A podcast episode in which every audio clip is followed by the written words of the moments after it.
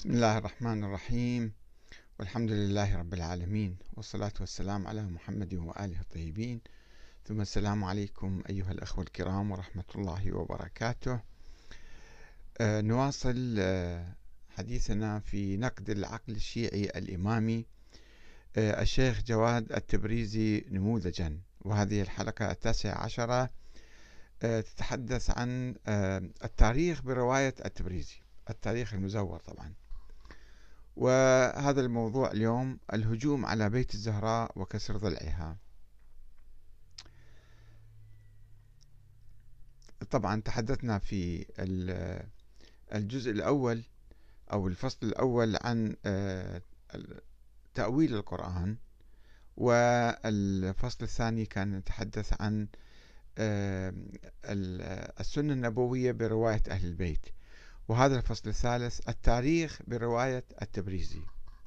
ورواية طبعا الشيعة عموما الشيعة الإمامية آه، التي تحدثوا عن مصادرة آه، فدك في الحلقة السابقة واليوم عن موضوع الهجوم على بيت الزهراء. آه، المؤرخون الإماميون أضافوا قصصا أخرى وهمية كالإعتداء على الزهراء وضربها وحرق باب دارها وعصرها وراء الباب وكسر ضلعها وإسقاط جنينها ووفاتها شهيدة. والاحتفال بذكرى وفاتها كل عام في عدة مناسبات عدة شهور. وقد حاول الشيخ التبريزي إضفاء طابع عقدي على ما حدث بعد وفاة الرسول من خلافات شخصية وسياسية بين بعض الصحابة بين آه، أبي بكر وعمر والإمام علي مثلا وتضخيم ذلك. من أجل النيل من الخليفة أبي بكر وإسقاط شرعيته في الحكم وانتقاد شرعية الشورى من ورائه انتقاد شرعية الشورى التي جاءت به إلى الخلافة في مقابل نظرية النص الإمامية التي آه، يقولون بها.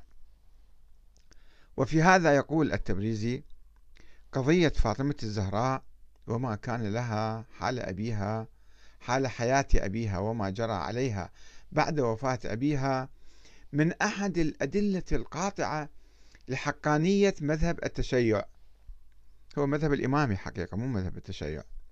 حيث إنها باتفاق جميع التواريخ جميع التواريخ. من هي؟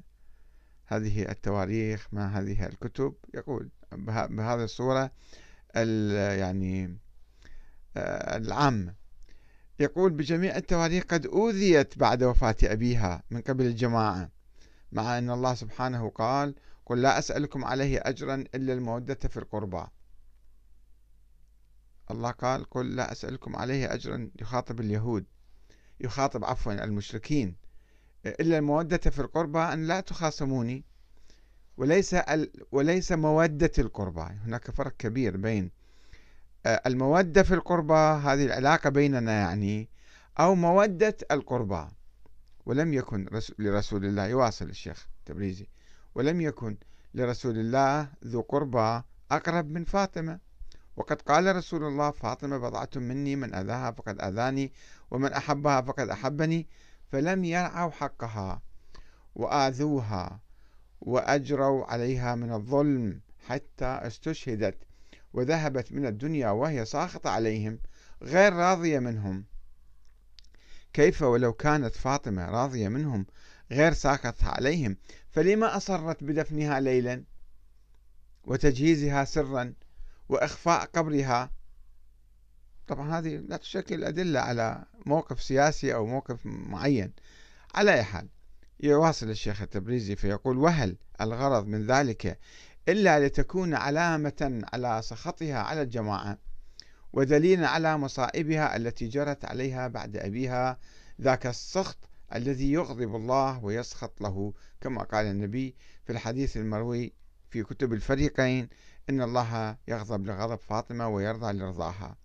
وهذه الإشارة كافية لمن له قلب سليم وألقى سمعه وهو شهيد. صفحة 155 من كتابات من كتاب ظلامات فاطمة الزهراء. يعني هي قضية افترضوا افترضوا عمر وأبو بكر كانوا خاطئين وكانوا ظالمين. طيب الآن إحنا ماذا يهمنا من ذلك؟ يهمنا أنه النظام السياسي يعني نتحدث نعيش في التاريخ أم نتحدث عن النظام السياسي؟ النظام الذي قام بعد وفاة الرسول قام, قام على الرضا والاختيار والشورى ولم يقم على النص ولا يوجد نص حاليا لكي نقيم النظام السياسي الإسلامي على هذه النظرية القديمة البائدة. فكل هذا الحكي هذا هذا هل هذا هو التشيع؟ أن نتمسك ببعض القضايا التاريخية والشخصية ونحاول أن نجعل منها عقيدة ومذهبا ودينا. يواصل الشيخ التبريزي في روايته التاريخية يقول ويعتبر ما جرى عليها من الظلم من المسلمات ماذا جرى عليها؟ وأي مسلمات هذه؟ ويتبين ذلك من وصيتها ليلا لئلا يحضر جنازتها من ظلمها وأخفى قبرها وأخفي قبرها. صفحة 152 طيب يعني هي ما كانت تحب واحد مثلا؟ حتى لو افترضنا كانت ساخطة ثم ماذا بعدين الآن إحنا هل هذا من الدين أن نهتم بهذه القضايا؟ وقد ألف التبريزي كتابا خاصا تحت عنوان ظلامات فاطمة الزهراء نشر نشر دار الصديقة الشهيدة التابعة لمكتبه الطبعة الثانية 1425 هجرية. وعندما يسأل التبريزي ما حقيقة ما جرى من المصائب على السيدة زهراء اللي قبل شوي قال هذه من المسلمات؟ من هجوم القوم على البيت والتهديد بحرقه وعصرها بين الحائط والباب. هل يعتبر من ضروريات التشيع؟ يعني هذا شيء مهم يجب أن نحن نعتقد به. يجيب بصورة غامضة ومضللة وعنيفة. يقول ابتلاء بنت رسول الله بمثل هذه الأمور معلوم ومحرز إجمالا والمنكر لذلك إما جاهل أو معاند للشيعة. صفحة 153 ويروي في كتابه ظلامات فاطمة الزهراء حديثا عن النبي الأكرم صلى الله عليه وآله أنه قال لعلي اعلم يا علي أني راض عمن رضيت رضيت عنه ابنتي فاطمة وكذلك ربي وملائكته. يا علي ويل لمن ظلمها وويل لمن ابتزها حقها وويل لمن هتك حرمتها وويل لمن أحرق بابها وويل لمن آذى خليلها وويل لمن شاقها وبارزها. ينقل هاي الرواية عن كتاب بحار الأنوار للمجلسي جزء 22 صفحة 484 يعني النبي كله كان يتوقع بالتفصيل. طيب لماذا لم يخرجها من المدينة وينهي الموضوع أو يجعل عليها حرسا مثلا؟ هذا التاريخ يعني هكذا يكتب التاريخ الشيخ التبريزي. كما ينقل أبياتا من الشعر وردت في كتاب سليم بن قيس الهلالي اللي هو ما يعرف هذا الكتاب وينه وما هي النسخة الأصلية. وهي لكنها لاذت وراء الباب رعاية للستر والحجاب فمذ رأوها عصروها عصرا كادت بنفسي أن تموت حسرة. نادت أيا فضة تسنديني فقد وربي أسقطوا جنيني. فأسقطت بنت الهدى وحزنا جنينها ذاك المسمى محسنا ويرد طبعا هو الكتاب هو ما يعترف بصحته ولكن ينقل من عنده. هكذا هذا المنهج مال التبريزي كان. ويرد التبريزي على السيد محمد حسين فضل الله الذي نقل عنه أو نقل عنه القول بأنه لا يتفاعل مع كثير من الأحاديث التي تقول إن القوم كسروا ضلعها أو ضربوها على وجهها وما إلى ذلك.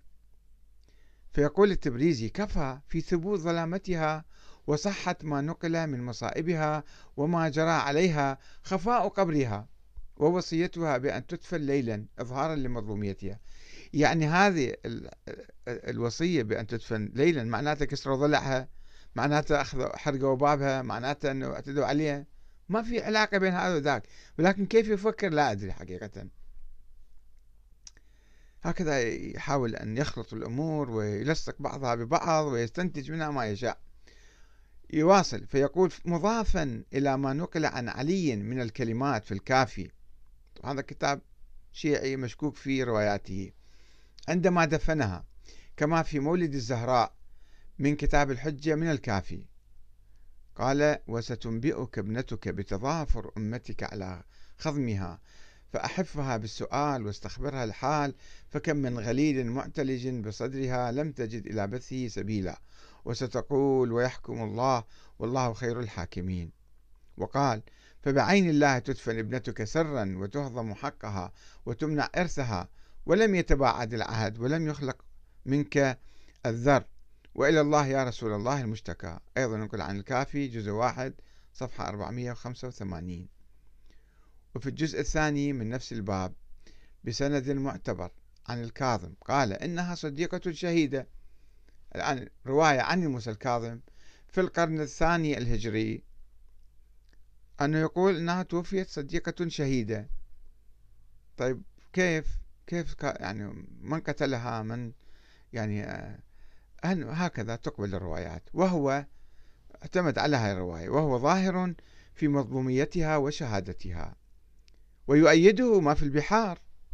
كتاب بحار الأنوار المجلسي قبل 300 سنة عن كتاب دلائل الإمامة للطبري اللي هذا كله روايات منحازة وراوي غير ذاك الطبري المؤرخ. بإسناده عن كثير من العلماء عن كثير من العلماء من هم العلماء عن الصادق. حوالي 200 سنة فاصل بيناتهم يقول عن كثير من العلماء. وكان سبب وفاتها أن قنفذا أمره مولاه فلكزها بنعل السيف بأمره فأسقطت محسنا فصار صارت هذه حقيقة تاريخية ما دام دلائل الإمامة في القرن الرابع الهجري. أيام الفتنة الطائفية ذكر في كتابه صارت هذه رواية مؤكدة مية بالمية صفحة 153 154 في كتاب ظلامة الزهراء عن بحار الأنوار. للمجلسي جزء 43 صفحة 170 حديث رقم 11 وكما يلاحظ فإن التبريزي يستدل بوصية الزهراء بأن تدفن ليلا وإخفاء قبرها كدليل على ما يزعم من تعرضها للضرب. وكسر الضلع. رغم عدم وجود أي رابط بين الأمرين ثم يستشهد بروايات ضعيفة ومختلقة مروية في كتب شيعية ضعيفة دون أن يحقق في سندها أو يتأكد من محتوياتها مثل كتاب الكافي الكليني وبحار الأنوار المجلسي ودلائل الإمام للطبري الشيعي بإسناده عن كثير من العلماء عن الصادق دون أن يبحث أو يقول من هم أولئك العلماء. وما هي انتماءاتهم الطائفية وما قيمة رواياتهم ولا يهم شيء من ذلك سوى إثبات التهمة لعمر بن الخطاب بقتل الزهراء وإسقاط جنينها. هذا هدفه فقط. يجمع ما آه، تيسر من أدلة وقصص وحكايات يعني. وعندما يسأل التبريزي مرة أخرى ما هي الروايات الصريحة بشأن ضرب الزهراء وكسر ضلعها؟ وين في روايات صريحة بهالموضوع؟ يتهرب من الجواب الصريح والعلمي والموضوعي ويقول لقد أخبر النبي الإمام أمير المؤمنين بما يجري عليه بعده بما يجري على ابنته الصديقة كما في الحديث المعروف كأني بها وقد دخل الذل بيتها. حديث وين طاير هذا الحديث؟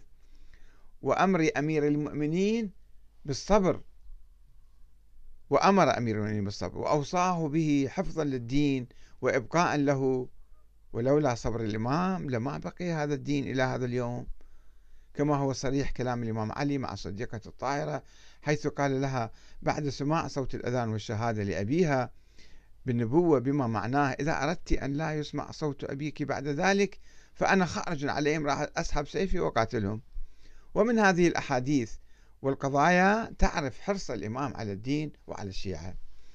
طيب يا شيخ تبريزي أنت بعد 1400 سنة جاي والأمة الإسلامية في حالة ضعف سيطرة الأعداء عليها من كل جانب وفتن داخلية إيه ما هي المصلحة في التشبث بهذه القضايا وإثارتها؟ و... إذا الإمام علي سكت حفظا للدين لماذا أنت لا تسكت وتترك هذا التاريخ حفاظا على الدين وعلى الوحدة الإسلامية؟ ويعود التبريزي ليؤكد أن الاعتقاد بظلامات الزهراء له ارتباط بالعقيدة ومساس تام بالولاية وذلك عندما يسأل هل لها ارتباط بصميم عقائدنا من التوحيد والنبوة والإمامة والمعاد؟ شنو ربط القصة بذيك مبادئ الإسلام؟ فيقول بضرس قاطع إن ما ثبت من الظلامات الكثيرة التي جرت على الصديقة الزهراء لها مساس تام بالولاية التي هي الركن الخامس من أركان الإسلام. شلون صار الولاية ركن خامس من أركان الإسلام؟ وهو هذا كما يقول الإمامية يعني. وهو صريح عدة من النصوص المعتبرة. دائما عنده نصوص معتبرة. منها صحيحة زرارة عن أبي جعفر. قال بني الإسلام على خمسة أشياء على الصلاة والزكاة والحج والصوم والولاية. فإذا هاي القضية مربوطة بهاي القضية. أين هي الولاية اليوم؟ لا يتحدث ليس مهما أن يفكر وأن ينظر حواليه كيف نطبق الولاية للأئمة. فقط نعتقد بالتاريخ يعني أنهم كانوا مثلا كذا وكذا. ويظهر يواصل الشيخ التبريزي يقول ويظهر مساس هذه الظلامات بالولاية لمن تأمل وتمعن في ملابسات هذه الحوادث ودوافعها. تتمعن وتأمل وتكتشف وتفهم. صفحة 154 من كتابه. وفي الحقيقة أن التبريزي يكشف في هذا النص عن ضعف الإشاعات التاريخية والأساطير التي يرددها الغلاة وتتحدث عن تعرض الزهراء للاعتداء والضرب والحرق وكسر الضلع وإسقاط الجنين وما إلى ذلك. وأن الإصرار على ترديد تلك الإشاعات هو بهدف دعم نظرية الإمامة الإلهية الولاية يعني وتشويه نظرية الشورى التي قامت عليها الخلافة الراشدة عملا بالمبدأ المكيافيلي المعروف الغاية تبرر الوسيلة. ويشن التبريزي هجوما لاذعا على العلماء الشيعة المحققين الذين ينفون تلك الإشاعات أو يشككون فيها كالسيد محمد حسين فضل الله فيقول ليس فقيها من يشكك في شهادة الزهراء. هذا أصلا مو فقيه. هو فقيه صار. بهالإشاعات أصبح فقيه. أما أما واحد إذا شك أو شكك هذا يصبح يعني مو فقيه بعد. شلون عقله ما يوصل لهذه الحقائق؟ لا يجوز تأييد من يشك في شهادة الزهراء. لازم تقاطعوه. ما يصير تأيدوه ولا نعتقد بفقاهته. كل علمه وكل فقهه يروح هذا. لأنه لو كان فقيها لاطلع على الرواية الصحيحة المصرحة بشهادتها. وسائر الروايات المتعرضة لسبب شهادتها. وين هاي الروايات؟ وانت ما جبتها. لم تستطع أن تأتي برواية واحدة صحيحة ومعتبرة وثابتة وأكيدة. اعتمدت على الإشاعات فقط.